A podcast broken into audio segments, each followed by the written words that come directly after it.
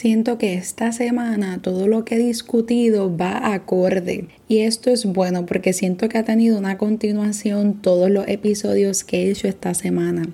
Y hola, qué bueno que estás aquí. Es viernes, no sé en qué momento escuchas esto, pero en el momento que lo escuches, qué bueno que estás y llegaste. Y eso me hace a mí sentir muy afortunada y me hace sentirte. Así que gracias. Y hoy quiero que hablemos sobre los sacrificios. Ay, Dios mío. Y uno dice, chacho, ya he sacrificado esto, sacrificado lo otro, he hecho esto, he hecho lo otro.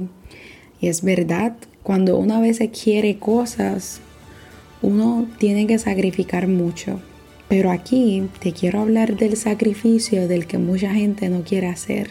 Y por eso terminan después donde terminan o inclusive sin herramientas.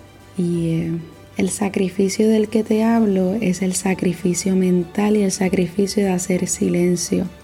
Porque a veces tenemos tanta cuestión en la mente y tanta cuestión en la cabeza que nos continuamos sobreestimulando y no sacrificamos algunas cosas para poder tener un silencio y calma mental.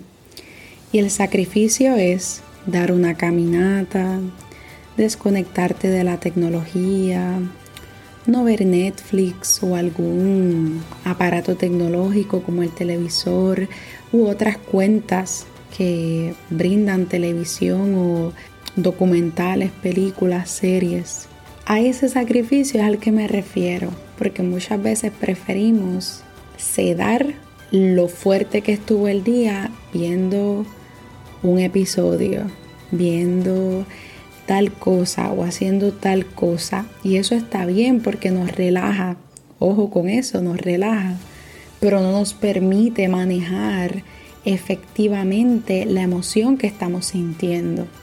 Y para sentir ese silencio mental necesitamos sacrificar alguna de esas tareas más externas, el que tareas que vienen con la domesticación humana. Lo recuerdas que lo hablé, lo hablé el viernes pasado, pues este viernes lo repito de nuevo. La domesticación humana ha venido a quedarse, yo no lo niego, pero también es importante que, que, entendamos que debemos sacrificar muchas de esas cosas para poder regresar a nosotros y que regrese ese silencio. Así que sacrifica, que estés bien.